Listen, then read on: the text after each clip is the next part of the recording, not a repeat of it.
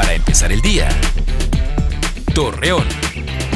Muy buenos días, jueves diecisiete de diciembre le presentamos la información para empezar el día.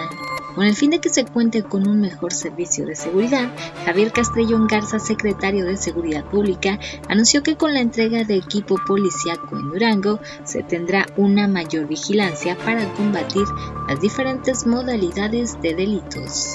A pesar de que el COVID diecinueve dejó pérdidas económicas y sumado a ello el recorte de algunos programas por parte del gobierno federal, José Rosas Aispuro, gobernador de Durango, destacó que esto no afectará la destinación de recursos para la realización de obras que beneficiarán a la ciudadanía.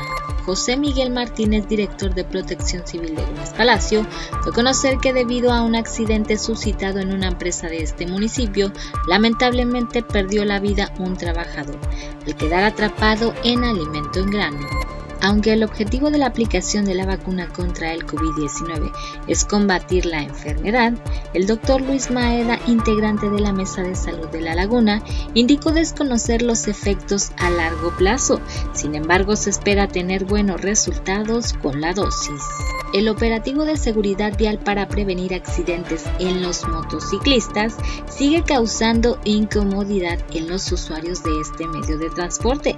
Al respecto, Sergio Lara Galván, secretario del Ayuntamiento de Torreón, informó que estas acciones son bajo los términos que establece la ley. Acompáñanos con toda la información dos minutos antes de las ocho de la noche por Meganoticias. Para empezar el día, Torreón.